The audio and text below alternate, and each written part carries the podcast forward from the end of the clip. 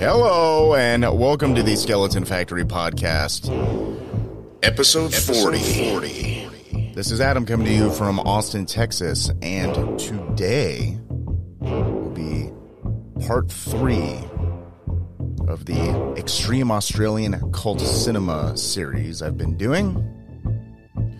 Movies with extreme characters doing extreme things in the land down under.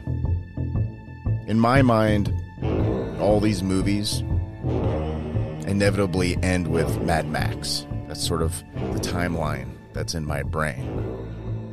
All these crazy assholes that are just getting shit faced and destroying private property and other people's physical uh, beings.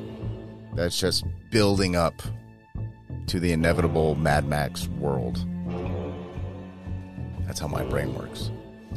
I'd like to think that the author of uh, Lord of the Flies, William Golding, saw all three of these films and was tickled and horrified, which is totally possible seeing as Golding died in 1993. So could have watched every single movie in the Extreme Australian Cult Cinema series.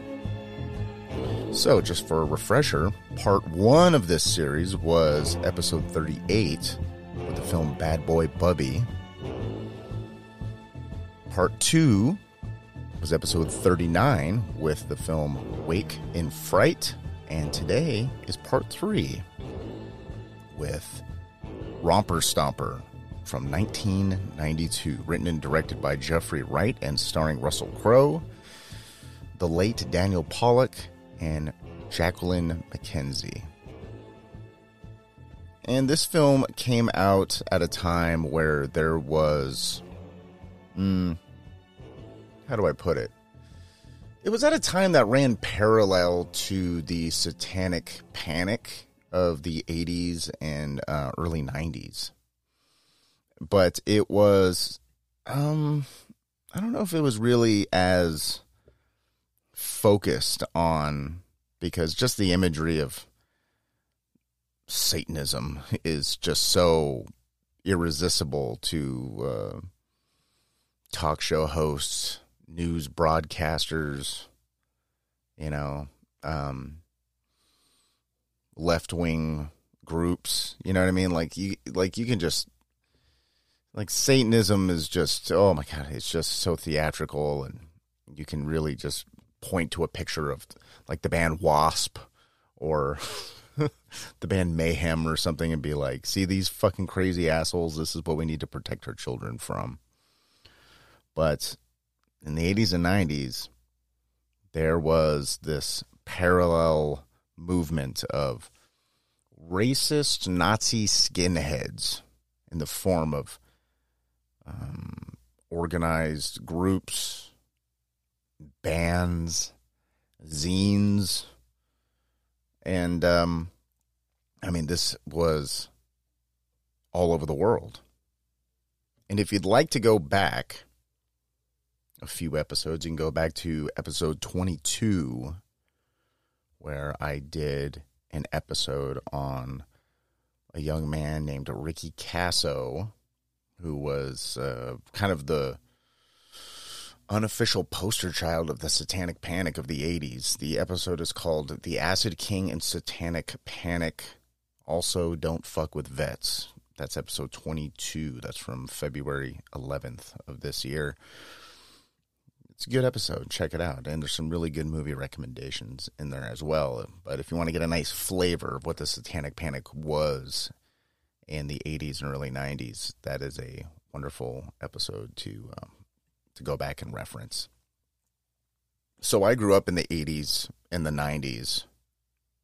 And during that time, uh, racist imagery was everywhere. It, like satanic uh, shit, yeah, that was everywhere too. But like Nazi skinheads, like what? Like it was a thing. I was, was it where racist Nazi skinhead groups was a thing I was aware of at a young age. You know, along with He Man and Hulk Hogan and Nazi skinheads was another thing I was aware of as a young child because this shit was everywhere. Like just in the 90s alone, and I'm going to kind of try to focus in on the 90s because there was a lot of racist, uh, not necessarily racist movies, but movies depicting uh, uh, racist skinheads in the 80s and in the in 2000s and stuff. But I'm going to try to just hone in on the 90s because that's really where I came into being. And some of the stuff that I saw was like, for instance, I think everyone knows American History X. That's sort of the most well known fucking skinhead movie in existence, right? Because it's, you know, it's got Edward Norton and fucking uh, Edward Furlong. You know that that movie. Oh, Stacy Keach is in that, and uh, of course the lovely Fairuza Balk. You know, but um, but that's that's the one Nazi skinhead movie, cautionary tale, whatever movie that everyone remembers. That was from 1998. That's when I, I remember seeing that when I was I was in continuation school at the time. I've already I was already kicked out of high school, and I remember seeing American History X and mm, and it was kind of i mean groups like the groups the the skinhead groups in american history x like were around northern california when i was a kid like i seen people like that around and um you know it wasn't really they weren't really my kind of people you know. But uh, it, yeah, there, but I was aware of them. You know what I mean? Like, I had a friend in continuation school whose mother, who was a tweaker, his dad was a tweaker, his sister was a tweaker. like he came from, a, and his mom was kind of like a. I don't know. She was kind of she hung around bikers and shit and sold them crank and I think she also was prostituting. It was a whole fucking thing. That whole family was fucked because my buddy was probably like 15 or 16. We were in the same continuation school together, and then like I remember, I remember he told me, um, I think it was his dad, or it might have been his mom and his dad. Um, they sold his sister, who was who was probably 18, 19, 20. She was probably like 18 or 19. She like they sold his sister to some biker. like, so, yes, people like in American History X, like people like that really did exist. And uh, yeah, the the nineties were weird, man, because there was all these sort of like backwards ideologies and relics of the eighties and seventies that just sort of pushed their way into the nineties, and by by the time we get to modern day today, you know, 2022, it's just I'm just also uh, like the word like racist racism like has been beaten to death so much that I think it has long lost it, has it's lost its power as a word because people just used it way too much during the Trump era and now it just means nothing. Now it just it means everything and nothing at the same time because everything's racist Aunt Jemima syrup is suddenly racist. Uncle Ben's rice is racist. Milk, just milk, regular milk is somehow racist. You know, that's, and, um, it's hysteria. It's, I've seen all this kind of shit before and it's,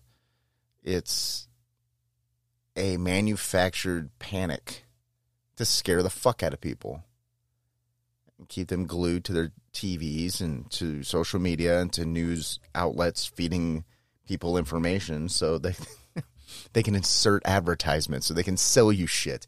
This is not a new thing, you know. I mean? This is something that's been going on forever, and but in the '90s, it was, uh, you know, it was. It's just weird. It's weird to me that we're 30 years out from all these movies and uh, that culture, that, you know, at the time, and people think that we live in that time now, and we don't I think if you're listening to this and you lean politically kind of left and you think that Donald Trump is a Nazi and all his supporters are Nazis and for, you know it's like watch some of these movies and then compare and contrast like people then and people now. Like that that sort of like white supremacist ideology it's like it's it doesn't exist. You know like we are integrated as a people. It's it's why wokeness won't work it just can't work because you have to ironically you have to suppress people and their speech and you have to subjugate people in order to bring other people up.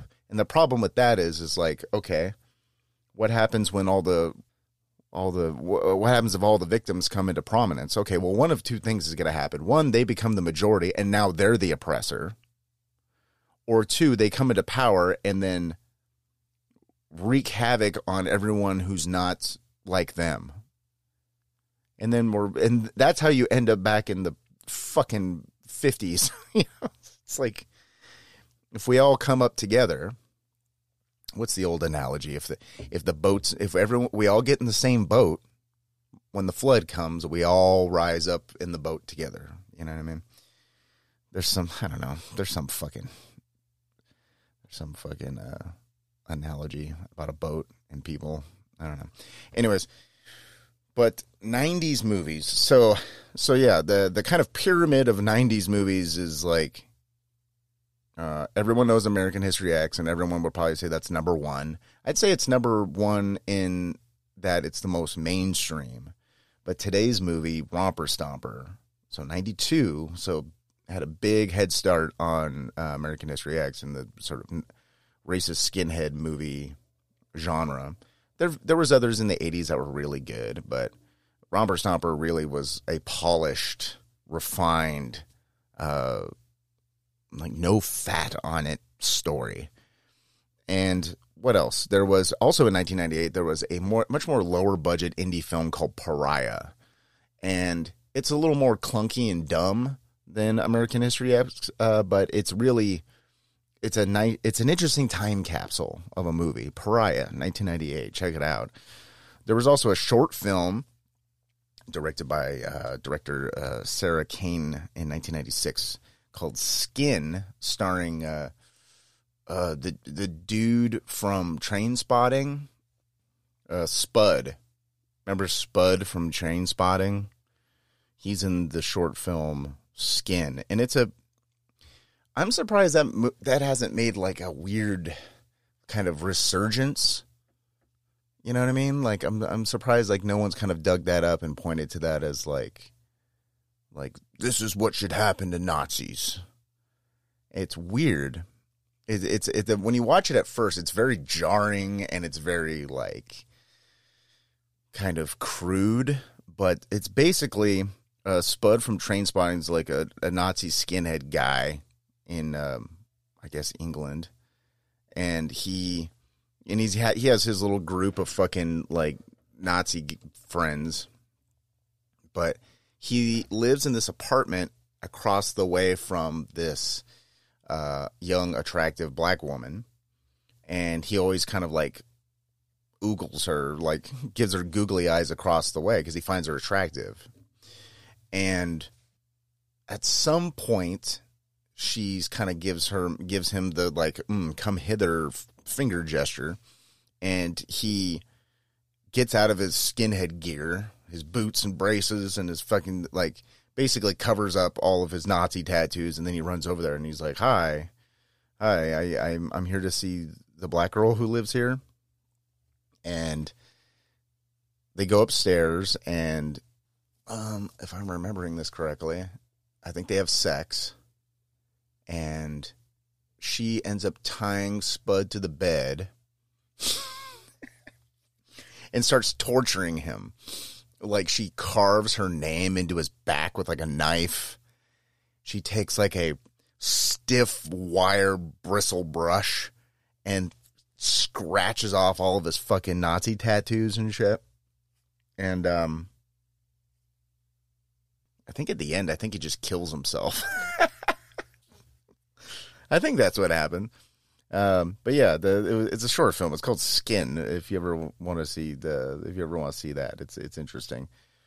Uh, what else was there? Well, there's 1995 Higher Learning, which wasn't necessarily about Nazi skinheads. It was more about a bunch of people in college and a bu- it was like a bunch of stories about a bunch of people and then they all kind of come together at the end uh, to you know their stories all join together at the end sort of thing right? So uh, higher learning you know you have like like Kristy Swanson you know Buffy the Vam- the original Buffy the Vampire Slayer has a huge crush on her in the 90s and like she is finding out that she's um, a lesbian she's she's experimenting sexually in college. And then what else is there? There's Omar Epps is like some track star guy and he falls in love with Tyra Banks and her giant forehead. Uh, and they're both like track stars. And there's like a love triangle situation there. And then there's Michael Rapaport who plays this um he was like an engineering student and he has he's socially awkward but he's he's having trouble assimilating to college life. And then he ends up getting befriended by um who's the guy with the really dark black beard from fucking Yellowstone? That guy? He's uh that guy has like a little skinhead gang and they kind of recruit Michael Rapaport into their skinhead gang and basically turn him into just like some nerdy smart kid and turn him into a fucking Nazi. And then Michael Rapaport um, goes on a fucking fucking shooting spree in a clock tower on you know at the college and and then he ends up killing himself at the end. And um you know you know you may have your opinions about Michael Rapaport. You may like him, you may not like him. And, you know, and I don't have a problem with that. Um, as long as your opinion is he's a fucking idiot. have you ever heard anyone say anything positive about Michael Rapaport ever? Like, like you know what that he's a he's probably a really good human being. It's like no, no one says that. Everyone's like that guy's obnoxious, and he's an ass. But uh, you know what? He was he was decent and in higher learning. and uh, let me just see, yeah. Uh, and then actually there was documentaries. There were some fine, fine racist documentaries in the '90s. There was, um, there was Blood in the Face. That was from '91, and um, you know, Blood in the Face came out before fucking Romper Stomper did. Beat it by by a year and that's a documentary about uh, like Southern white supremacists in the American South, and uh, what was it? One of the interviewers you may notice in uh, Blood in the Face is filmmaker Michael Moore. Yeah. He was slightly less fat um, the movie doesn't really feature him. Like you can kind of hear his voice and see him off camera just holding a mic, but he was one of the people just asking questions to these like racist guys in the woods. Uh, but yeah, blood in the face. It's very, it's it's humorous because it's kind of like watching like this is Spinal Tap or something. You know, it's it's like you see these people in their natural state and they're not fed lines or anything. They're just being racist and being filmed and you know, uh, there was also one in 93 called Skinheads USA Soldiers of the Race War. I want to say that might have been an HBO movie. Well, it was a documentary, but it, I think HBO put out Skinheads USA. And that one is uh that one's hilarious too. It's I don't know. I, I, I think people should watch these uh, documentaries and take inventory of the then and now. And people like this, like people like the ones in these documentaries, still exist. But it's like the but not like back in the day. Like there's their numbers are greatly diminished. I think much of the culture has moved on from these types of ideas and and these people aren't the boogeymen that you know people would have you believe. I think it's my opinion. But yeah, a lot a lot of Nazi skinhead um, media in the 90s. Anyways, and these films came out the after the decade of the 1980s, and then the 80s gave us uh, Geraldo Rivera getting his fucking nose busted on national TV, and gave us um, old Klan members like David Duke and Tom Metzger running for political office in the 80s and 90s, and uh, the latter, Tom Metzger, who uh, he ran for office in California, and and he ran as a Democrat. David Duke, of course, he ran for president in '88 and maybe '92 as well, but he ran as a Republican both times. So I don't know this idea that like being racist is a Republican thing is just silly to me. I don't know where people get that idea from. Like the Republican Party was started as a slave abolitionist party. You know, it's I don't know. I don't know where people get their idea. But basically, what I'm saying is like uh, Democrats and Republicans can both be horribly racist. Okay, it's not kind of one or the other. And Tom Metzger is a is an example of that. And the latter, uh, Tom Metzger, he founded this organization called the the White the, the the White Aryan Resistance. Yeah, that's what it's called. It was called the White Aryan Resistance or War, the acronym WAR. And you know, and that uh, long story short, that didn't end well for Tom Metzger or his son John Metzger. John Metzger was actually there on the episode of Geraldo Rivera where like the big famous Nazi brawl broke out. If you've never seen that video, there's a video of a bunch of Klan members, Nazis, and um, like pro black leaders all being interviewed on the same show, and then a big brawl broke out. Fucking chairs got thrown. Geraldo's face got busted open. It was a whole thing. And um, yeah, the son of Tom Metzger was on that episode. So, and um, also the '80s was sort of the rise of racist bands like Screwdriver. Skrewdriver is like the Rolling Stones of skinhead bands of racist skinhead bands, that is. And even the decade before that, you had like Johnny Rebel in the 70s, even though that was more of a kind of a country thing. But, but let's jump into the movie. Once again, the film is Romper Stomper. The year is 1992. Written and directed by Geoffrey Wright, starring Russell Crowe and the late Daniel Pollock and Jacqueline McKenzie. We open with a gang of Nazi skinheads who are led by Russell Crowe as the character of Hondo and Daniel Pollock as the character of Davy. Uh, along with their gang of Nazi skinheads, they stop three Vietnamese teenagers who are just skateboarding through this dark, dingy tunnel in the middle of the night. They stop them and after politely explaining to the three kids that Australia is quote unquote not their country, the gang violently beats them up. Now, the older brother of one of the teens, named Tiger, along with friends from a local factory, vow revenge for this attack, but we'll have more on that later. We're then introduced to the character of Gabe, played by Jacqueline Pollock. She gets picked up by her daddy and this other guy who's basically her dad's muscle.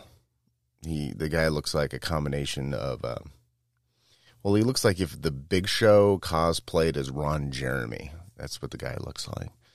So Big Show Ron Jeremy busts into this apartment and restrains Gabe's boyfriend. Gabe's been shacking up with her abusive, junkie boyfriend in a tweaker apartment, and her dad's basically there to pick her up and take her home, presumably. And she's grabbing as much of her personal belongings as she can kind of grab. And there's uh, prescription drugs all over the place. And the, the place is basically a tweaker shithole den of uh, drugs and other. Uh, and who knows what else, uh, really. So her dad asks if she's been taking this medication called phenytoin, I believe it's called. It's an anti seizure medication. And she clearly hasn't, you know. Then they embrace, they hug at one point, and without warning, uh, he tries to cop a feel on Gabe's boob, which is gross, but it easily establishes um, that her well to do, caring father also has engaged in incest with his daughter, which is. Um, it's unexpected during the scene, but just him trying to grope his daughter like tells you a lot. And it, and it tells you a lot about how Gabe ended up in the position she's in. He expects her to go back home with him but she says no basically. And he says well you always you always start it, meaning the incest. So whether or not that's true, you uh, you don't bang your daughter, dude. uh, that's sort of rule number one. And she slaps him, and for this, he slaps her back. So she grabs her shit, and they leave. And Geoffrey Wright does a great job using really uncomfortable imagery and situations to convey the story very quickly and clearly. And I know I've mentioned it before on other episodes, but it's it's it's odd. It's odd to see that um, sort of uh, incest has become such a popular um, popular type of pornography that's widely widely famously consumed isn't that weird? Yeah. I don't know if someone would watch Romper Stomper now and be like, yeah, yeah, the dad's into his daughter. Yeah. I, I would have to think someone listening to this will go watch Romper Stomper and find the dad groping the daughter scene like hot. It's weird, dude. Don't watch incest porn. What's wrong with you? So we jump to our skinhead gang patronizing their local pub. They question the barkeep slash owner character about um, some Vietnamese coming into the pub recently, and it's also where Hondo notices Gabe sitting alone. So we, it's paced out. It's definitely the idea that Vietnamese uh, immigrants live in and around this part of um, Australia, and these Nazi guys don't take too kindly to it. So, you know, and it's in there needs. Uh, I mean, it's it's a, it's a small thing, but it's another it's another one of those Geoffrey Wright things that things are just written very quick and clear. You know, when they like clearly the the owner bartender guy doesn't mind if these like dipshit Nazi skinhead guys come to their bar and patronize the bar. And but he also doesn't mind if Vietnamese people or probably anybody else for that matter come and drink at his bar. And you know, one of the uh one of the skinhead dudes is like like what are you doing having, you know, what are you doing having uh having uh, at his words like what are you doing having gooks in your bar he's like, "This is our place, mate," and the bartender's like, "No, this is my fucking place, mate." So it's good to uh, uh, that that's established because the the character, the bartender character guy, he ends up kind of being folded into the story more later on. So there's not there. It's this movie doesn't have any wasted characters. You know what I mean? It's kind of like watching a Clockwork Orange or something. Like every character is there for a reason, and they're integrated into the movie one way or another, and and it makes sense when they are. So, I, I appreciate that that a lot in in this film. And I, you know what? I've never seen any of uh, Geoffrey any of Geoffrey Wright's other films, so I don't I don't know if this is like a kind of a constant thing in his um, his movies or not, but I think it works really well in this movie. So we cut to after uh, well after Hondo and Davy kind of they both notice Gabe basically at the same time, and we cut to later on that evening. Um, we cut to Hondo making out with Gabe at um, what looks like a like an uh, a semi outdoors mall that's closed. Everything at the mall is locked up and closed, but the the gang is hanging out and uh, you know just hanging out and drinking at the uh, at the mall. And Gabe notices a jacket in the store window that she she likes, and Hondo, um, I don't know, in order to impress her, or he's like, "Oh, do you like that jacket?" And then he end up sm- he smashes through the window and retrieves the jacket. And alarm sounds, and everyone's got to run. So they all run back to their clubhouse. Gabe's fashion choices are really questionable. Like she looks like an extra in the Karma Chameleon music video. Like she dresses really bad. and even as a kid when I saw this, I was like that lady dresses like a clown. That's weird. Why would why would a dude be into that? I don't know. So so they go back to their clubhouse and after a night of playing hide the Aryan sausage in Hondo's Nazi man cave bedroom. the next morning, Gabe and Hondo are having some pillow talk, and more like Hondo is laying in bed, smoking in silence as Gabe does a thing I like to call uh, trauma girl talk, where when you're messing around with some chick and all she talks about is how every aspect of her life up until this moment has been the worst life anyone has ever lived. and that's not exclusive to women, by the way. There, I mean, there there are guys who are, are like that too, and it's um, I don't know what that is. I don't know. I I think people maybe they think that's their way of relating to other people is just bluntly describing their past trauma and relationships. Ooh, is there anything worse than somebody talking about a bad relationship that they've had? Ooh, awkward.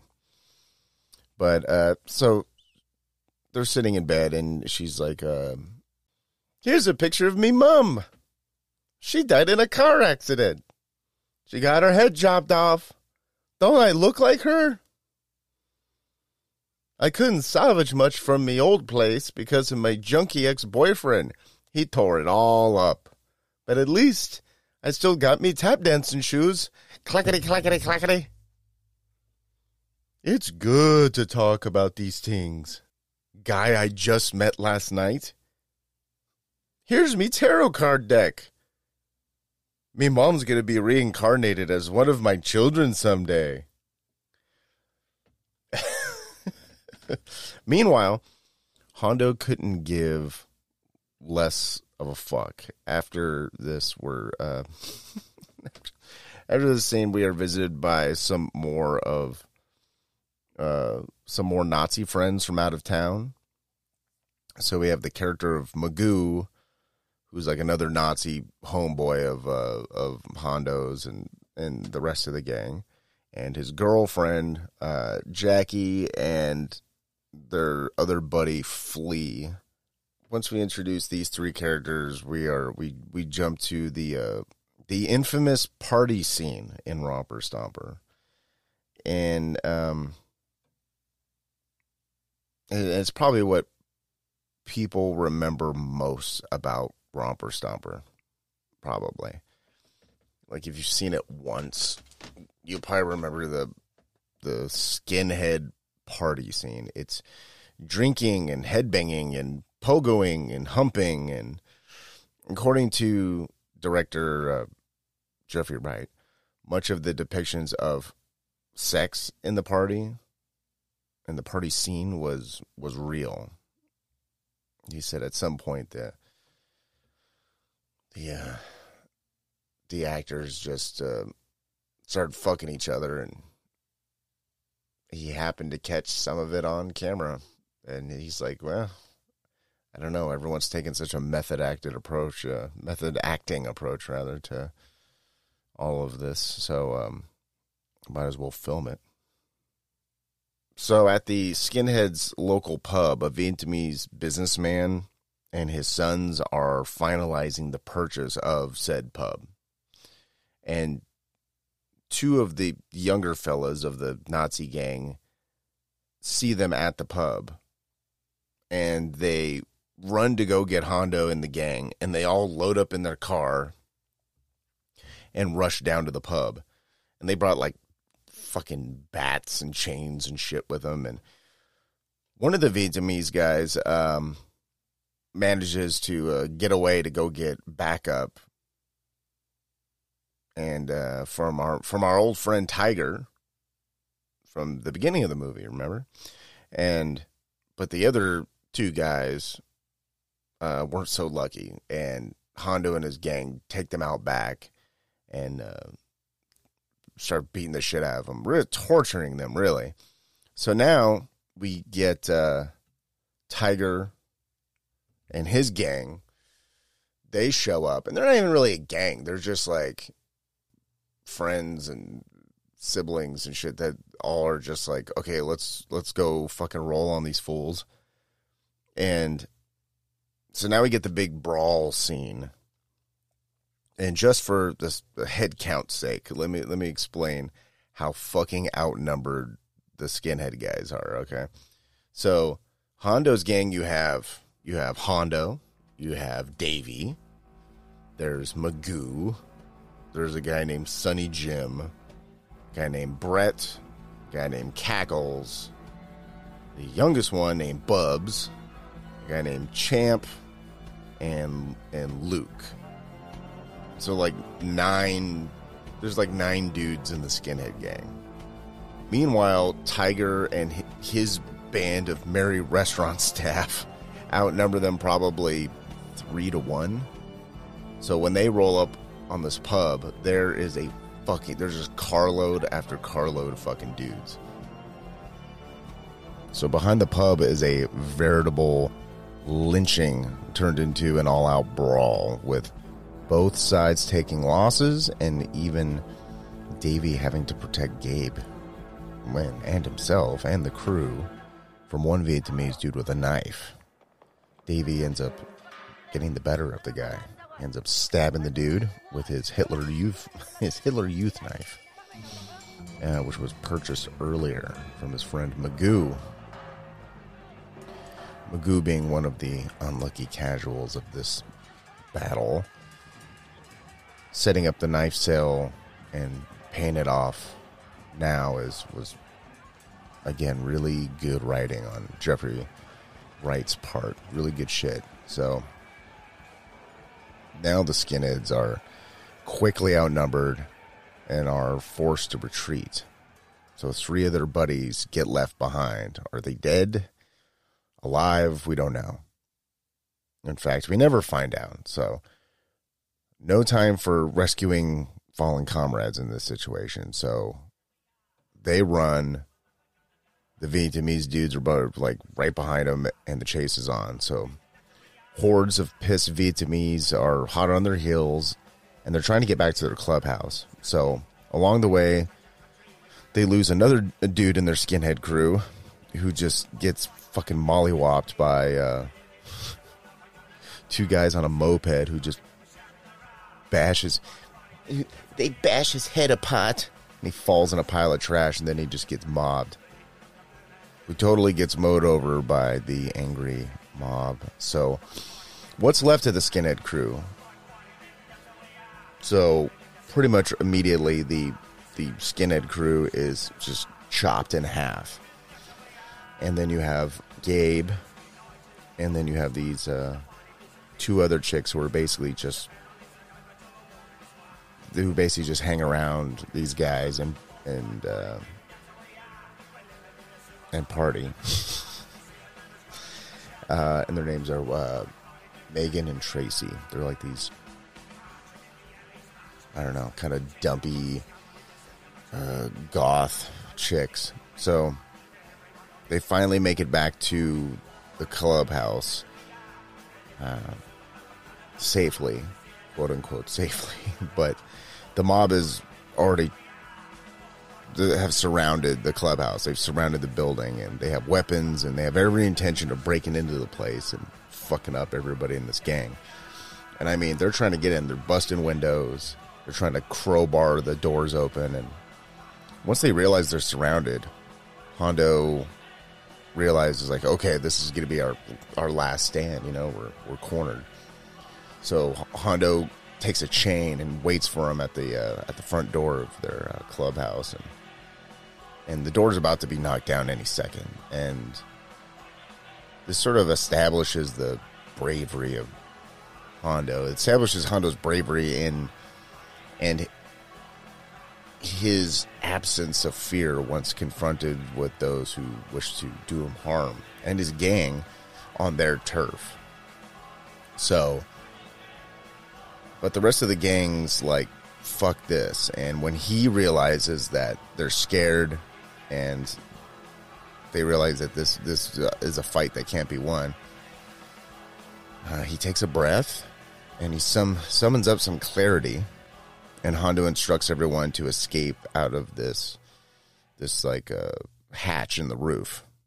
And after uh, they get onto the roof, they run across several roofs in this sort of industrial area where the clubhouse is, and they manage to get away. But the Vietnamese end up burning their clubhouse down, and the scene ends with Tiger once again vowing to get them next time. Like Dr. Claw at the end of Inspector Gadget. I'll get you next time, Gadget.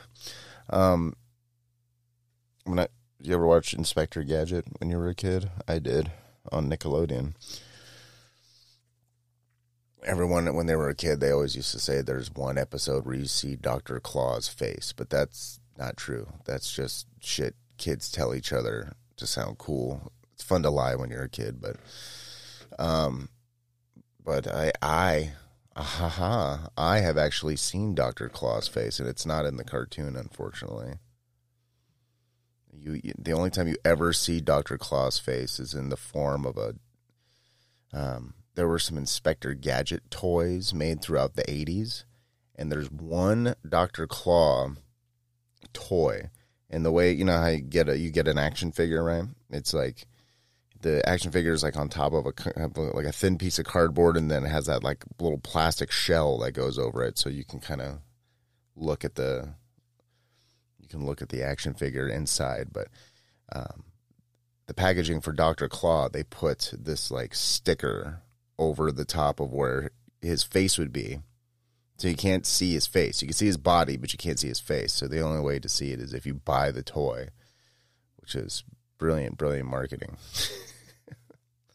and and what does Doctor Claw look like? Um, good question. Uh, he looks like. What does he look like? I don't know. It's it's it's actually incredibly underwhelming. Um, he looks like he looks like if Jim Jarmusch was on bath salts, and and he suffered some sort of um, massive cranial uh, uh, uh, injury. Like if if if Jim half of Jim Jarmusch's head was kind of crushed from some sort of horrible accident, and he was high on bath salts. That's what Dr. Claw looks like. Anyways, I'm not here to talk about Inspector Gadget. So the uh so the two hang around chicks, Megan and Tracy, these uh, two goth chicks, lived briefly in some hippie squat warehouse. And after the gang uh, escapes, well, their clubhouse is being burnt to the fucking ground. You know, um, this mob of fucking Vietnamese dudes like fucked up half their crew and they can't go back now. So Megan and Tracy are like, okay, we can trick these two guys we know who live at this like warehouse squat, basically. We can go hide out there. So we can roll up on them, we can rob them, and then fucking kick them out, and then we can kind of hold up uh, their uh, warehouse because it's it doesn't belong to anybody, right? So, so we're gonna trick these two guys who live there.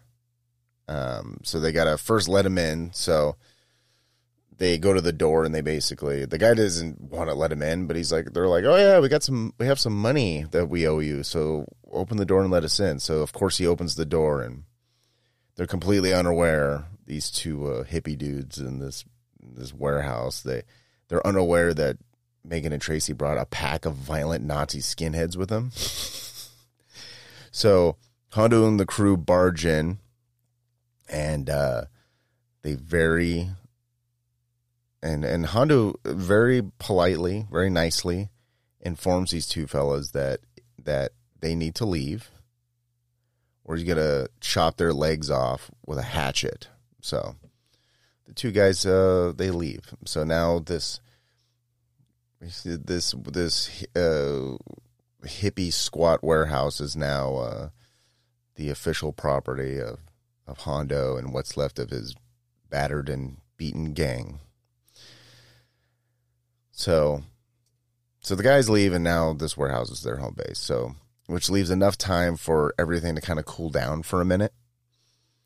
And um, the movie's good about that. Like you'll have some like really really intense scene, and then immediately afterwards, like the the movie will kind of turn the temperature down a little bit, and like build some exposition for a couple minutes, and then and then off to the next violent nightmarish disaster. so so now that they're in this place, they uh, the the movie has time to kind of chill for a minute, and they establish. Uh, they have they have a couple scenes where they establish uh, Gabe and Davy that they like each other, not over the top love triangle type situation, but but seeing that Gabe is uh, technically with Hondo, um, but her and Davy are kind of harmlessly flirting with each other. So it's obviously that it's obvious that they like each other.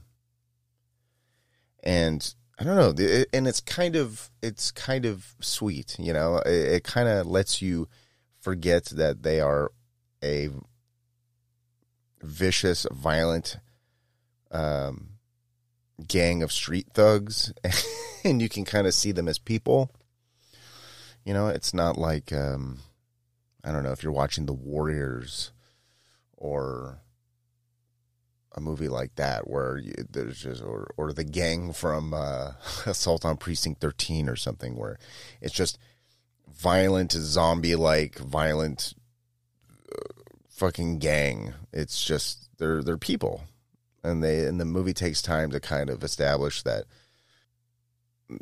the the worst people in society also have moments of sensitivity and you know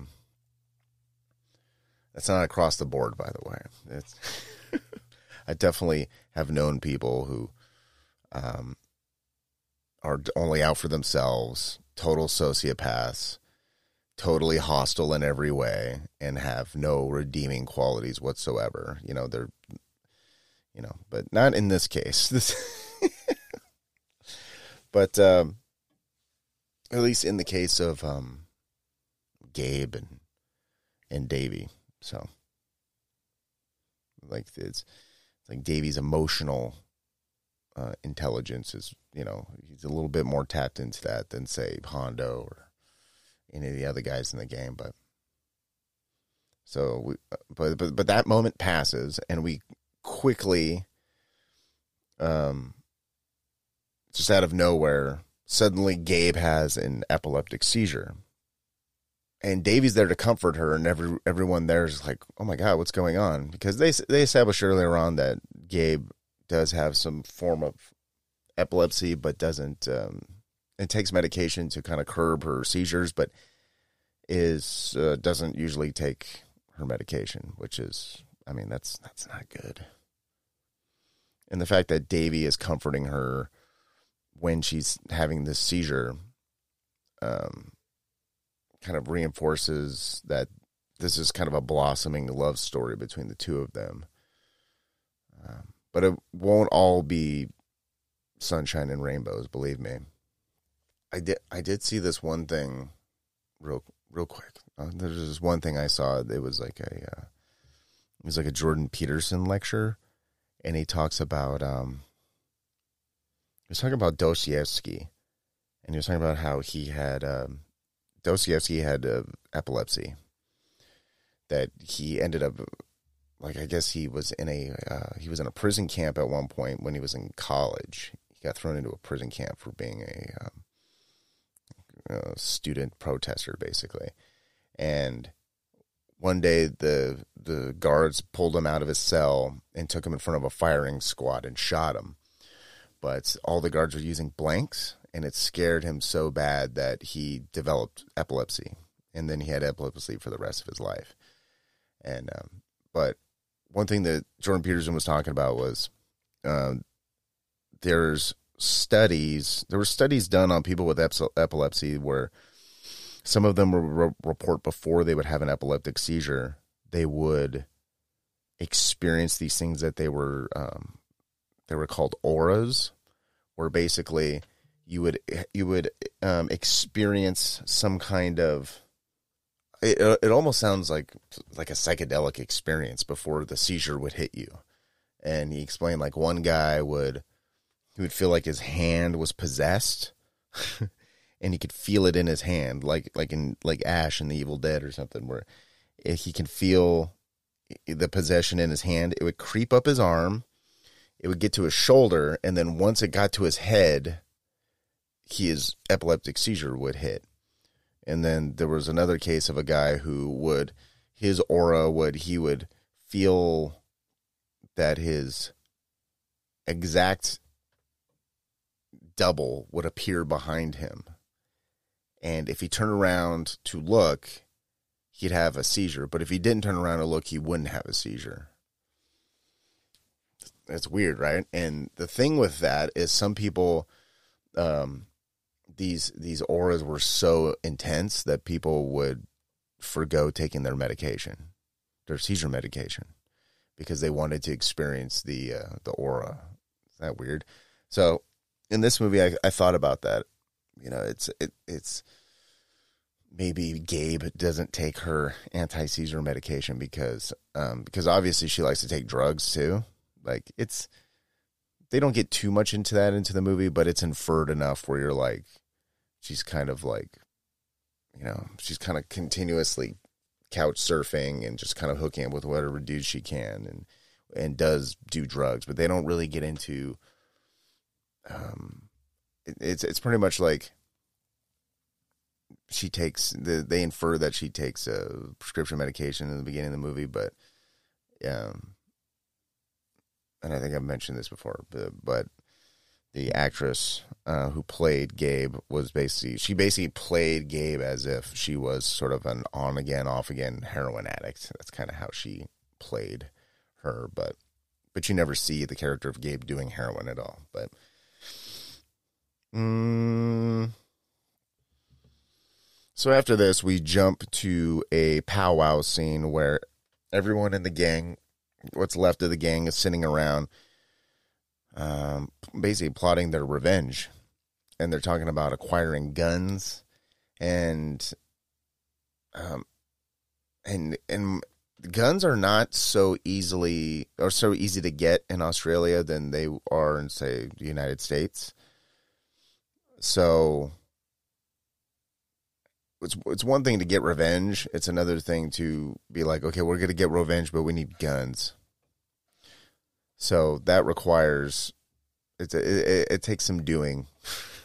like if you're gonna if you're gonna get a gun, you're probably gonna end up stealing it in Australia. That's kind of how they set this up. So Megan and Tracy, when they hear that these dudes want to get guns and go fucking kill some people, so Megan and Tracy are like, you know, fuck this, like we don't want to be around if you guys are going to start killing people. So they decide to dip out of this situation. Um, you know, which is which is good because also it's a it's a nice uh, it's a nice way to get their characters out of the story, and um, so they leave, and as the group continues to get smaller, you can kind of sub- subconsciously feel the walls start to clo- close in on, a, on our gang of of of Nazis just the tiniest bit more. So as their as their numbers dwindle, you know. So Hondo figures in order to get their own private final solution up and running uh, against the Vietnamese, they got to go pull a home invasion to get uh, money, vehicles, cash, guns, and uh, so Gabe suggests that, oh, hey, I know the perfect house you guys can go rob. And it happens to be her uh, pedo father's house. So it's more like a mansion, really. It's a it's it's a huge fucking uh, huge fucking place. So she shows up one night to the compound, her dad's house, which is equipped with like uh, camera surveillance, a giant security gate, an intercom, and her dear old dad buzzes her in, of course. And Hondo, Davy, and the gang hide outside the gate. So Gabe waits for her dad to kind of drop his guard and excuses herself off to the ladies' room. But in reality, she's going to buzz the gang through the gate and into the house. So once they get in, they um, they tie up Dad. They tie him to the toilet, sort of like uh, imagine if you were sitting on your butt on the ground and you were, and you reached around and hugged the toilet where your hands went all the way around the back of the toilet. That's how he's tied, and he's tied by the wrists.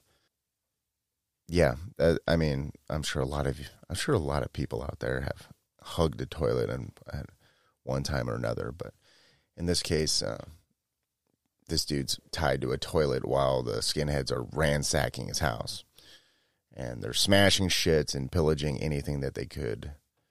Um, I don't know, anything they can get some uh, aftermarket value.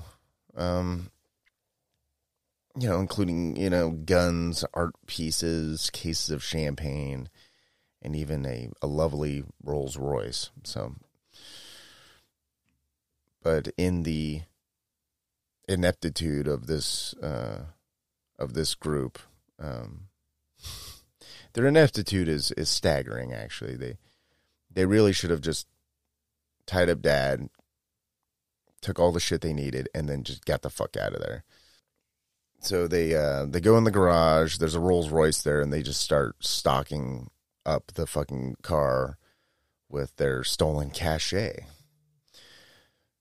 And um, in the garages, uh, these guys notice that there's also a uh, racially inferior Japanese grandma car parked in there as well. So um, that they end up smashing.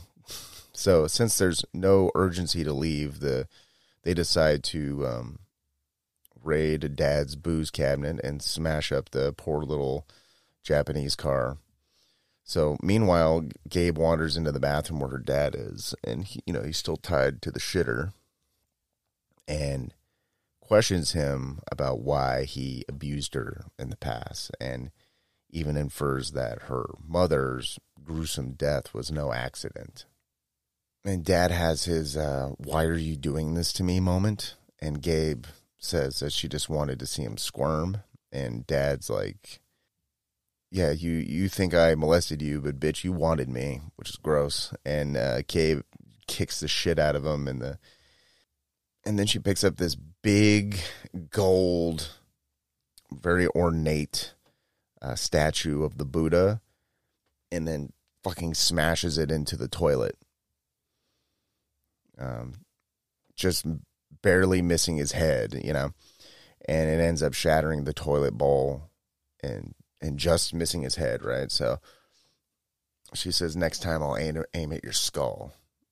So that's scary. So she leaves, and Dad notices that um, he can cut through his his binds around his wrist with like the broken porcelain of the toilet bowl. So he starts trying to like cut, uh, cut his binds free, and he eventually does. And then he kind of army crawls to the fucking kitchen and digs a uh, an actual working pistol out of a cereal box and chases everyone down to the garage and gunshots ring out. Everyone jumps into uh, not the Rolls Royce with all their plunder, but the uh, trashed uh, vehicle, and uh, and speed off, leaving behind all the good shit. Um, and and and the window. I mean, was it the car's windows are all smashed, and they tagged all over the fucking car, and kicked in the doors,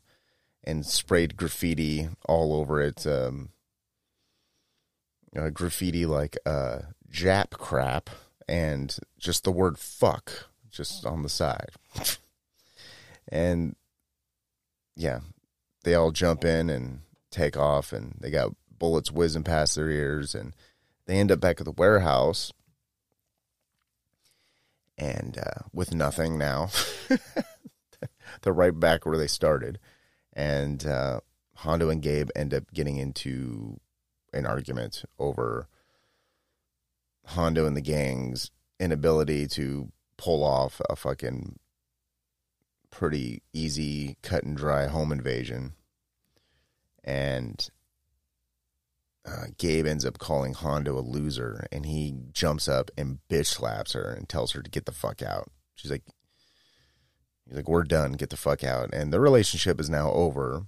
So, so she storms out of the warehouse and Davy goes to leave also because he's had enough, and um, he tells Hondo like, "Well, fuck this, I'm going home." And Davy wants to go with Gabe, but she says no. She has some shit she needs to go do, and she has to go alone. So just out of earshot of the rest of the gang, because he just kind of storms off it, he jots down an address that Gabe can go to to to find him if if she wanted to. And it's at his like uh, German grandmother's house. So so they go their separate ways. And uh, Gabe immediately calls the cops to give the whereabouts of what's left of Hondo and his warriors of the New Dawn. they um, the next morning, the police descend on the warehouse, and they kill the youngest of the uh, of the group, Bubs, after he pulls a non-functioning revolver that he took from Gabe's dad's house. Just they they shoot him like in the forehead, like it's very violent, and that's what happens when you pull out a phony gun on a bunch of cops who uh, don't have phony guns, I guess. So, so the last two dudes in the gang are um, they're beaten and arrested, and lucky for Hondo, he was able to get away clean. And um, then we cut to Gabe is now in this little suburban area, and she stops by Davy's grandma's where. Uh, they engage in some uh, premarital, unprotected vaginal intercourse. Very nice. And they they wake up the next morning uh, in bed to Hondo standing over them. And he looks shook and he tells Davy that uh, the cops killed Bubs and then they took away the uh, their two uh, Nazi homies and that they're the only two left. And when he asks, How did the cops know where to find them? Gabe looks terrified. And she should look terrified. Because she narked them out after all. But Davy comes in uh, with the save and says, uh, You know, hey, Hondo, like, you know, we we left the uh, warehouse together, and she was with me the whole time. So there's no way she could have snitched you guys out. So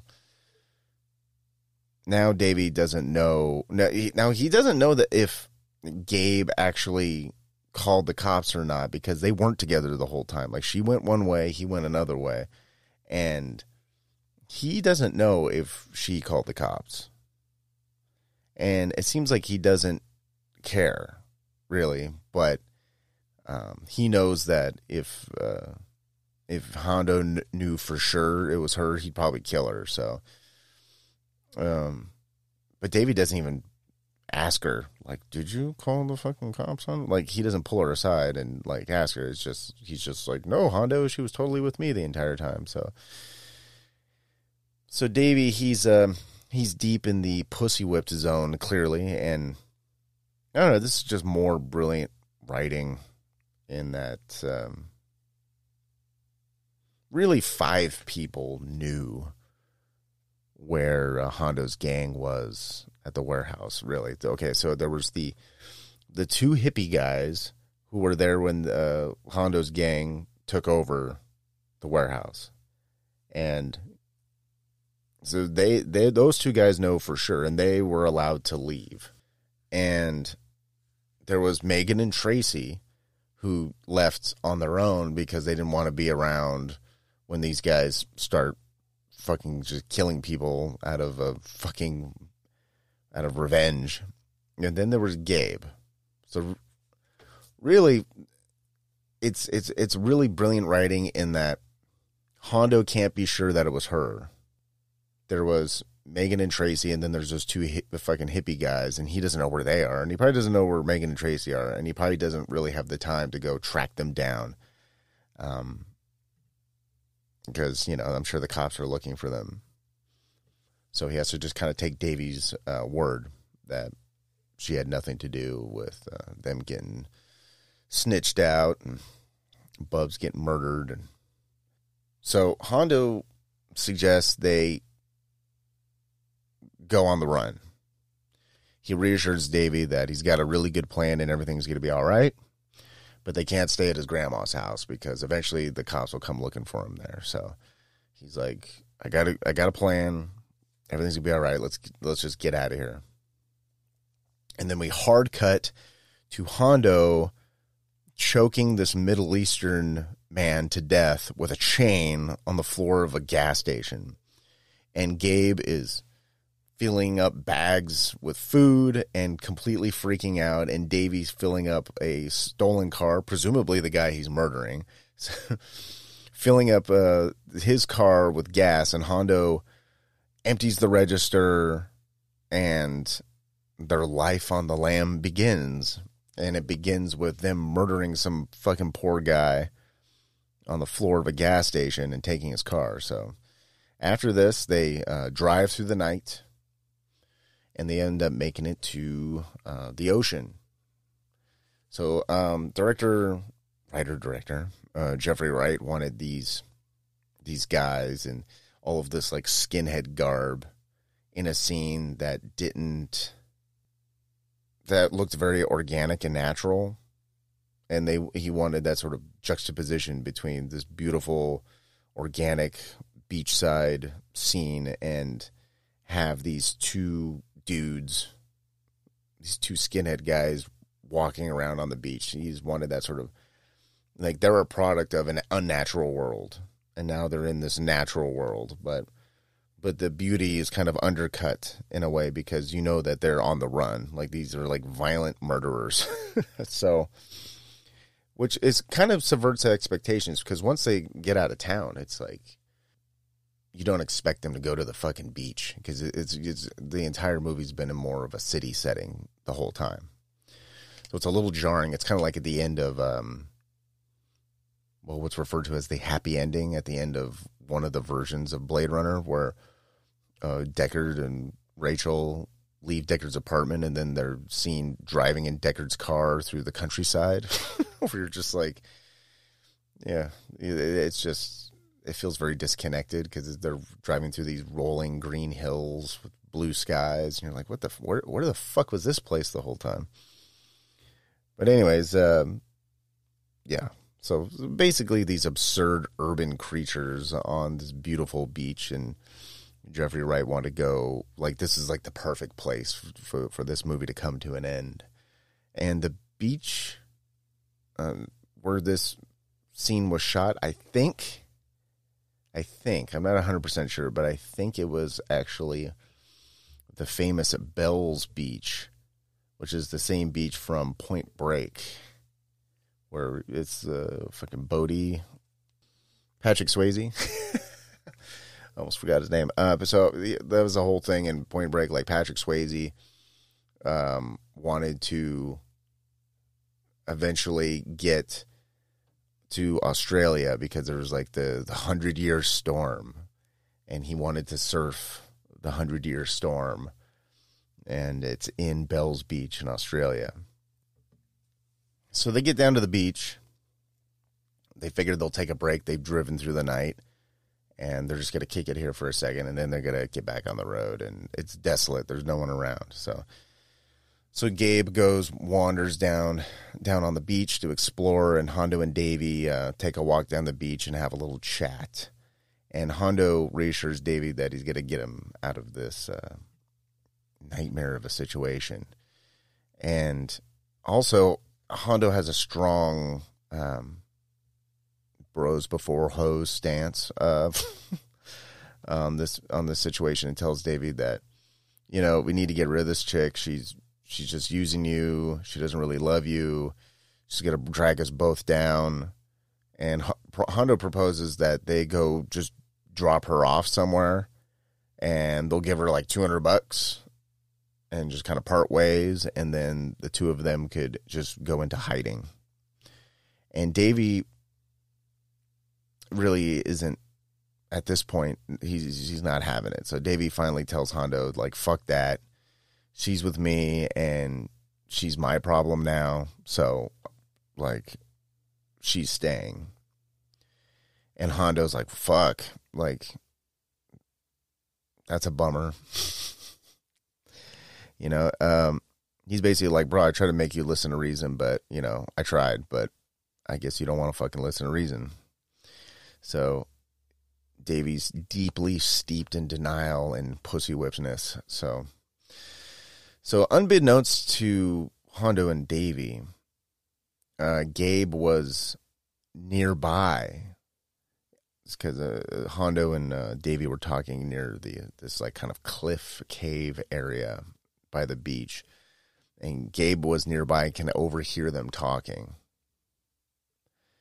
And but from her, from what she heard, it sounded like the two of them were plotting to, you know, get rid of her. But the way she heard the conversation was like, it sounded like Davy agreeing with Hondo that they should get rid of her. So being totally not a crazy bitch at all, uh, Gabe goes up the cliff where the car is parked, douses the thing in gasoline, and lights it on fire. And Hondo and Davy are down on the beach and they see just like this these plumes of black smoke coming from from up the cliff and they realize like oh shit that's where the car is. So they run up there to see what's uh what the fuck is happening. And when they get there the car is full on in a blaze like the car is not recoverable in any way it's fucking on fire and Gabe uh, is standing there, and Hondo's like, "What the fuck did you do?" And Gabe's like, and Gabe's, and and and Gabe tells Hondo like, "Oh, she was the one who called the cops on him at the warehouse." And Hondo takes the rational approach and charges at her and starts choking this crazy bitch in a fucking blind rage. And Davy tries to pull him off her, but Hondo just mollywops the shit out of Davy. Meanwhile, Gabe is able to break loose and run back down towards the beach to escape. But uh, Hondo's got he's seeing red at this point, so Hondo's right behind her, like chasing her down. And then she tries to run into the ocean, but Hondo just catches her and tries to drown her. I don't know. That's weird. I don't know. Maybe she's an exceptionally good swimmer or something. Like, if you're trying to escape somebody, why would you run into the ocean? Get a swim away. Reminds, reminds me of Point Break. It's like, come on, Johnny Utah. Where am I going to go? There's close. There's cliffs on both sides. I'm not going to paddle to New Zealand. Remember that fucking Bio Dios amigo? If you don't know what I'm talking about, you need to watch Point Break with uh, Keanu Reeves and uh, Patrick Swayze. Fantastic film. So Hondo's fucking just drowning her in the surf, and uh, Davy runs down just in time to save her, and Hondo and Davy just start fighting in the water, and fucking Hondo is just getting the best of him. It's clear that Hondo is the uh, the more cunning and uh, capable fighter, and he's fucking dunking Davy's head in the ocean and punching him in the face, and he's yelling at him like, "I told you, you fucking cunt! I told you that this bitch was fucking trouble. I fucking told you." And then he did tell him. I mean, to Hondo's credit, he did tell Davy like, "If we keep this bitch around." It's gonna be trouble. She is trouble. She's going to bring us down. And I mean, here you go. Here's your here's your toxic uh, pudding proof. Here you go. So, Gabe, while the two of them are fighting, Gabe manages to make it back to shore, and fucking Hondo runs after her, tackles her down again, and tries to smother her to death into the wet sand of the beach. Which is that that would suck to be smothered, suffocated to death inside of just wet beach sand. Like, fuck, that would suck. But Davy emerges from the waves, and at this point, he's pleading. He's crying for Hondo to stop what he's doing. And he feels like the only thing that he can do at this point is he pulls up his jacket, draws his Hitler Youth knife out of his waistband, and he stabs Hondo through the back of the neck in one shot. Bam. Hondo stumbles away in complete disbelief and blood's pouring out of his mouth and squirting out of his neck and he eventually falls dead on the beach and the last thing he saw was his best friend in the whole world holding a Hitler Youth knife stained with his blood. And um, Davy goes to um, goes to uh, comfort Gabe and and just that one shot of him like holding her in in his arms and them looking at each other is just like you can tell that that they're they, they are uh, they're they are really in love, you know. Meanwhile, like twenty feet away, like his best friend in the world is is bleeding out on the beach, and um, and around this time, a uh, a tour bus full of uh, Japanese tourists come out, and they're filming the car on fire, videotaping the car on fire, and then they see them down on the beach, and they're filming them, and that's the end of Romper Stomper. That's how it ends, and yes, it's a it's it's a cautionary tale. what is what is the moral of the story? I don't know don't be a violent, racist psychopath. Don't be a sociopath. Uh, don't hook up with crazy chicks. but um, I like this movie a lot. I've I I first saw this movie when I was like twelve or thirteen, and um, I, and I saw it around the time where I saw a bunch of really good movies that, like, I still watch to this day. Like I saw Reservoir Dogs that around that same time, and a bunch of other really cool shit. But but yeah, at a young age, like movies like this really kind of shaped my um, I don't know. It, it, it, gave me a more um, educated palate on um, on films. So, uh, yeah, Romper Stomper. I definitely recommend it. Check it out, and I'm glad that it is the sort of the bookend to the extreme Australian cult cinema series I've been doing. And again, I, I definitely recommend that you uh, check out some of the other two movies that uh, that were in this uh, series. That would be Bad Boy Bubby and Wake in Fright, and um, and also Romper Stomper. It's a very good selection of films. All right, so um, I'm gonna wrap it up here. Uh, you can hit me up on Instagram. That's at skeleton underscore factory. If you want to send me any movie suggestions for the future, um, if you'd like to make any kind of requests for movies, do it there. Um, or if you just have any questions for me, just hit me up at the Instagram. That's skeleton underscore factory. You can also help support the show at patreon.com forward slash Skeleton Factory, where I have some completely separate Skeleton Factory episodes, and they're a little more loose, so it kind of feels like we're you know, more of in an intimate setting together. and I uh, just recently um, finished up a episode on the new Jordan Peele film Nope, and um, also there's. Uh, and there's and there's some other audio tracks on there. I talk about the, the gangster Chopper Read, also an Australian um, movie made about him, and um, I also talk about Black Mask, or not Black Mask. What am I talking about? Black Phone, Black Phone, and also a film called Watcher, which I think is probably uh, one of the best horror films of um, 2022, but like easily. Black Phone, not so much. Sorry, for all you Blumhouse fans. Uh, I didn't really like that movie too much, but anyways, I am going to get out of here, guys. Thank you so much for listening. This is the Skeleton Factory podcast, rescuing your movie nights one movie at a time. And I am Adam, and I will catch you on the next one.